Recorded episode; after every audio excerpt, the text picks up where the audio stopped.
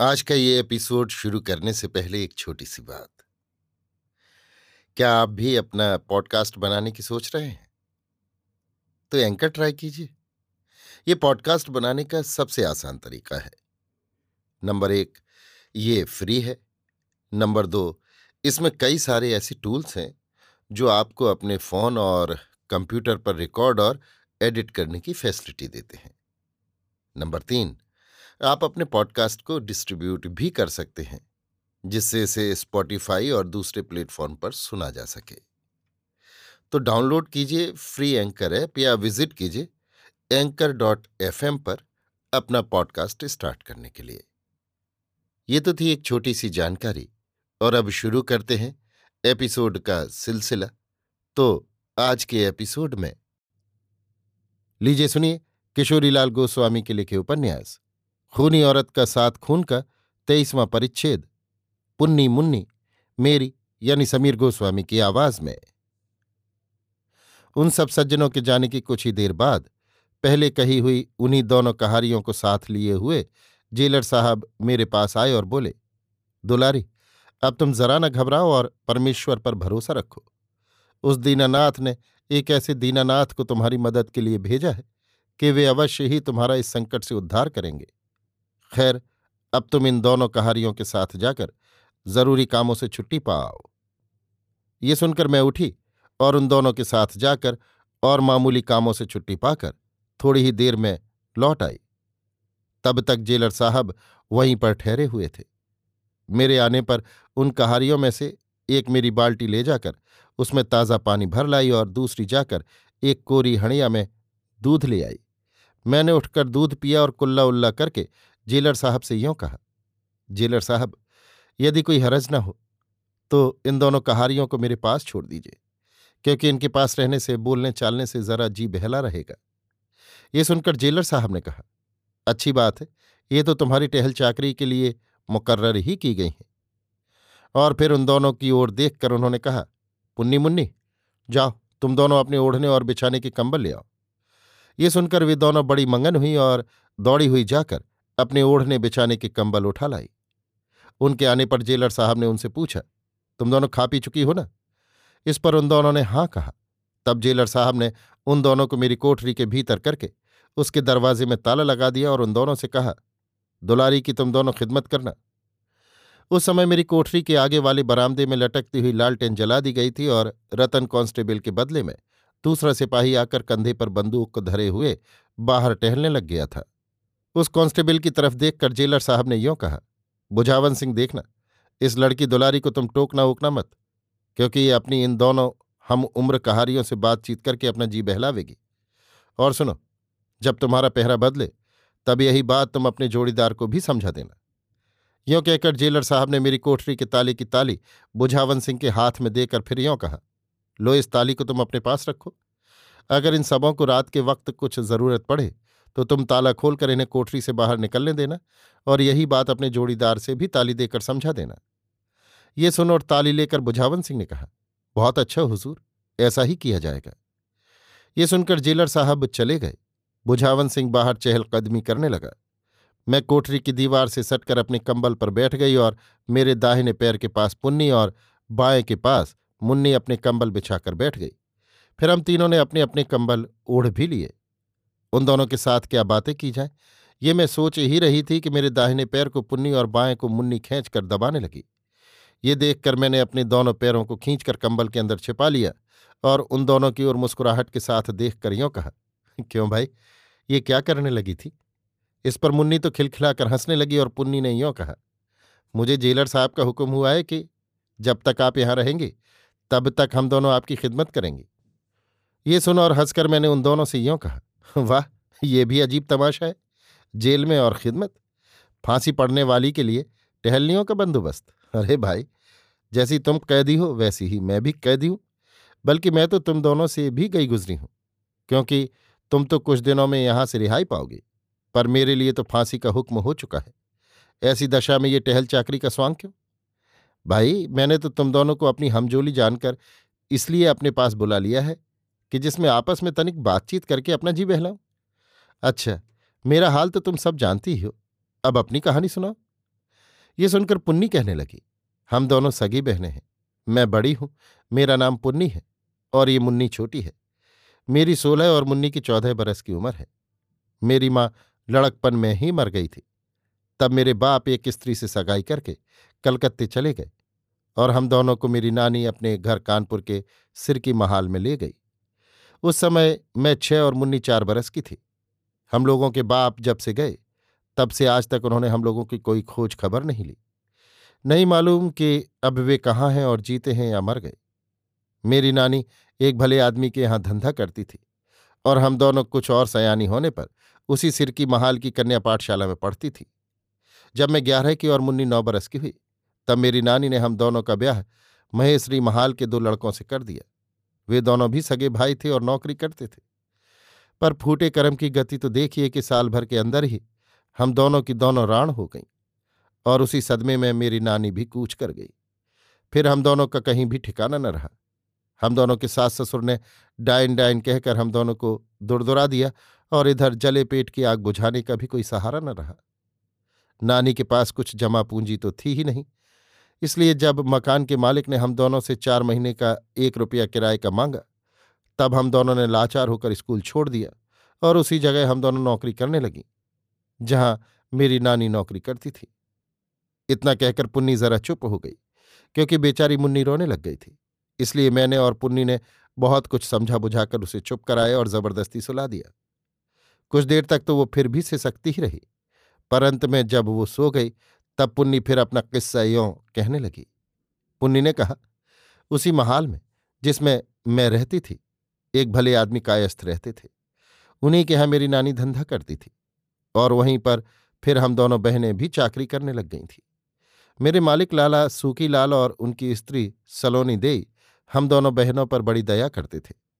महीना तो हम दोनों का दो ही रुपया था, पर पेट भर खाना और तन भर कपड़ा ऊपर से मिल जाता था।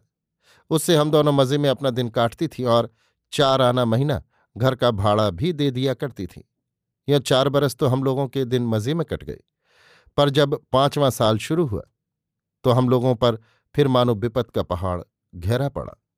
उसकी कहानी यों है कि उसी बीच लाला सुकीलाल और उनकी बीवी सलोनी देई का प्लेग से परलोकवास हो गया और उनके नौजवान बेटे, जो नए वकील हुए थे और जिनका नाम लूकी लाल था हम दोनों बहनों को बुरी नज़र से देखने और छेड़ने लगे। उनकी औरत हम ही दोनों के बराबर कच्ची उम्र की बच्ची थी, इसलिए उस बेचारी का लू की लाल पर कोई बस नहीं चलता था।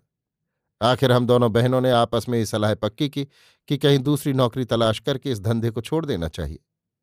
बस फिर हम दोनों दूसरे धंधे की भी फ़िक्र करती और उस पुराने धंधे पर भी बराबर जाती थी। सवेरे आठ बजे हम दोनों धंधे पर जाती और दिया बलते बलते अपने घर लौट आती थी। मैं इतना भी न करती, क्योंकि मुन्नी एक दिन भी वहाँ नहीं रहना चाहती थी। पर लूकी लाल की नेक बीवी, लौंगिया, मेरी इतनी खुशामद करती थी कि उसका मुँह जोह कर मुझसे उसका धंधा छोड़ते नहीं बनता था। आखिर वही काल घड़ी आ पहुँची, जिसके कारण हम दोनों बहनों को इस जेल में आना पड़ा। बात यह हुई कि एक दिन जब साँझ हो जाने पर हम दोनों अपने घर जाने के लिए जनाने किते से निकलकर सदर दरवाजे की तरफ़ बढ़ी। तब लूकीलाल ने तेज़ी के साथ अपने बैठक में से निकलकर ज़ोर से मेरा हाथ पकड़ा और मुझे अपने बैठक में खींच ले जाना चाहा। ये देख मुन्नी ने अपने हाथ की तरकारी की पथरी ऐसे ज़ोर से उसके माथे में खींच मारी कि उसका सिर फूट गया। झर झर झर झर खून बहने लगा और वो चक्कर खाकर वहीं पर गिर गया। ये हाल देखकर मैं तो बहुत डरी, पर ढीठ मुन्नी ने फिर वहाँ पर जरा भी दम न लिया और मुझे खींचे हुई वो उस मकान के बाहर निकल अपने घर की ओर चल पड़ी। खैर, हम दोनों अपने घर पहुँची और घर में दिया बाल और बैठकर मैंने मुन्नी से कहा, अरे, ये तूने क्या किया? मुन्नी ने तनकर यों कहा, जो किया सो अच्छा ही किया। उस पापी के पाजीपन का यही इनाम था। मैं कहती थी कि, जी अब उस घर का मुँह काला करके दूसरा धंधा देखो। पर तुमने लौंगिया की चिकनी चुपड़ी में आकर मेरा कहना नहीं माना, पर नहीं माना। अंत में आज ये बखेड़ा आखिर खड़ा हो गया ना। अब कल से दूसरा धंधा देखो और उस घर पर झाड़ू मारो। यों कहकर देर तक मुन्नी झनक पटक करती रही, पर फिर मैंने उससे कुछ न कहा। थोड़ी देर में जब उसका गुस्सा कुछ कम हुआ, तब हम दोनों बहनों ने कुछ खा पी कर लंबी तानी। दूसरे दिन बड़े तड़के उठकर हम दोनों बहनों ने अपनी कोठरी और दालान की झार बुहार शुरू की और फिर चौका चूल्हा लीप पोत और नहा धोकर नौ बजते बजते चूल्हे में आँच बाली ही थी कि इतने ही में चार पाँच कांस्टेबलों को लिए हुए लूकीलाल मेरे घर में घुस आया और उन सिपाहियों को हम दोनों की ओर दिखलाकर यों कहने लगा, तुम लोग इन दोनों चोटियों को गिरफ़्तार कर लो। इतने में दरोगा जी भी आ जाएँगे, तब इसके घर की तलाशी ले जाएगी। यो उन सिपाहियों से कहकर वो मेरी कोठरी में घुस गया। लेकिन भीतर वो ज़्यादा देर तक न ठहरा और तुरंत बाहर आकर दालान में खड़ी हुई चारपाई बिछाकर उस पर बैठ गया। इतना कहकर पुन्नी ने अपनी भीगी आँखें पहुँची और फिर यों कहना प्रारंभ किया पुलिस का हंगामा देख सुनकर मेरे घर के और मोहल्ले के बहुत से आदमी इकट्ठे हो गए थे और वे सब के सब पारी पारी से लूकीलाल से यो पूछने लग गए थे कि ये क्या बात है? इस पर लूकीलाल ने उन सबों से यो कहा कि ये दोनों मेरे यहाँ काम धंधा करती थीं। सो कल रात को जब ये अपने घर वापस आने लगी तो मेरे बैठ के में से मेरे पान तमाकू की चांदी की डिब्बी, जिसकी कीमत कम से कम तीस चालीस रुपये होगी, चुरा कर लेती आई। इसीलिए मैं पुलिस को लेवा लाया हूँ। अगर माल बरामद होगा तो इनको थाने पर भेजा जाएगा और जो कुछ ना निकला तो पुलिस के साथ मैं वापस चला जाऊँगा। वो पापी इतना ही कहने पाया था कि दरोगा जी भी आ गए और उन्होंने मेरे मकान के मालिक और दो चार और भी मोहल्ले के लोगों को साथ लेकर मेरी कोठरी के अंदर जाकर वो चांदी की डिब्बी बरामद की। हाय, ये हाल देखकर हम दोनों बहनें तो फूट फूट कर रोने धोने लगी और मोहल्ले के सब आदमी एक एक करके चले गए। इसके बाद मैंने अपनी कोठरी का ताला लगाकर उसकी ताली मालिक मकान के हाथ में दे दी और तब दोनों बहनें थाने में पहुंचाई गईं। फिर वहाँ से कचहरी में हाकिम के सामने हाजिर की गई और छह छह महीने की सजा पाकर इस जेल के अंदर भेज दी गई। मैंने पुलिस और हाकिम के आगे बहुतेरा रोना रोया और लूकीलाल की सारी बदमाशी का हाल कह सुनाया और साथ ही ये भी कहा कि ये मेरी कोठरी के अंदर घुसकर खुद डिबिया रखाया है, पर पुलिस या हाकिम ने मेरी एक न सुनी और दोनों बहनों को जेल भेज दिया। मेरे जेल में आने के पंद्रह दिन बाद लूकीलाल यहाँ आया और हम दोनों बहनों को यूँ धमकाने लगा कि अब की बार तो मैंने तुम दोनों को फ़कत जेल ही भिजवाया है। लेकिन इस बार जब तुम दोनों यहाँ से छूटोगी, तब मैं तुम दोनों को अपने काबू में करूँगा। अगर तब भी तुम दोनों ने कुछ ची चपड़ की तो फिर सीधा काले पानी या कुली बागान को भिजवा दूँगा। रामजादियो, तुमने मेरा ही टुकड़ा खाकर मेरे ही सिर को तोड़ डाला। अच्छा अब की सारी कसर निकाल लूँगा। इतना कहकर पुन्नी ने अपनी आँखें पहुँची और फिर वो यों कहने लगी, अब कहिए सरकार जेल से छूटने पर मैं किधर की होकर रहूँगी और किस तरह अपनी इज़्ज़त और जान बचाऊँगी? मैंने पुन्नी की दुख भरी कहानी सुनकर उसे बहुत कुछ ढांढस दिया और यों समझाया कि तुम दोनों भगवान पर भरोसा रखो, वही परमात्मा तुम्हारी जान और लाज की रखवाली करेगा। ये सुनकर पुन्नी ने कहा, नहीं सरकार, आप अब हम दोनों बहनों को अपनी शरण में रख लें, तभी हमारी भलाई होगी। उसकी इस बेढंगी बात को सुनकर मैंने हंसकर कहा तो क्या तुम दोनों मेरे साथ फांसी की तख्ती पर चढ़ोगी? पुन्नी बोली, उस पर चढ़े आपके दुश्मन। अजी सरकार, अब आप कोई अंदेशा न करें, क्योंकि जिन बैरिस्टर साहब ने आपके मुकदमे को अपने हाथ में लिया है, वे जेलर साहब से छाती ठोक कर ये बात कहते थे कि ये लड़की बेदाग छूट जाएगी। इसलिए मुझे भी इस बात का भरोसा हो गया है कि अब आप ज़रूर छूट जाएँगी। तो कहिए कि फिर भी आप हम दोनों लौंडियों को अपने चरणों में न रख सकेंगे? मैंने कहा पुन्नी तो बावली हुई है। भला सोच तो सही कि यदि मैं छूट भी गई तो मैं भी कहाँ पर खड़ी होंगी? क्योंकि मेरे लिए भी धरती पर कहीं स्थान नहीं है। इस पर शैतान पुन्नी ने हंसकर कहा, चाहे धरती पर आपको स्थान न हो, पर किसी के दिल में तो आपके लिए बहुत सी जगह है। ये सुनकर मैंने उसके गाल में एक थप्पड़ जड़ दिया और कहा, बस, चुप रहे, ज़्यादा शरारत न कर। ये सुनकर उसने कहा, क्यों सरकार? तो फिर बैरिस्टर साहब को आप कुछ भी मेहनतना ना देंगे। तेरा सिर दूँगी। क्यों कहकर मैंने उसे ढकेल दिया।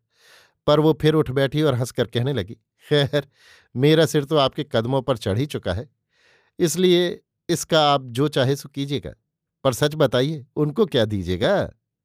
इस पर मैंने झुंझलाकर उससे कहा पुन्नी तू क्या इसलिए यहाँ रखी गई है कि बेसिर पैर की बातें करके मेरे जी को जलावे? इसलिए अब तू सो जा, क्योंकि आधी रात भी चली और पहरा भी बदल गया। तू जरा सोच तो सही कि मैं फांसी का हुक्म पाए हुई एक अभाग्यन औरत हूँ। ऐसी हालत में इस जेल के अंदर इस तरह की बातें नहीं भली लगती। मेरी बातें सुनकर पुन्नी मेरे पैरों पर गिरकर बार बार मुझसे क्षमा मांगने लगी। आखिर मैंने उसे गले से लगाकर जरा सा मुस्कुरा दिया और इसके बाद हम दोनों ने लंबी तानी। बाहर पहरे पर जो सिपाही था, वो हम लोगों की बातें नहीं सुन सकता था, क्योंकि वह जरा सा दूर था और बातें धीरे धीरे होती थी।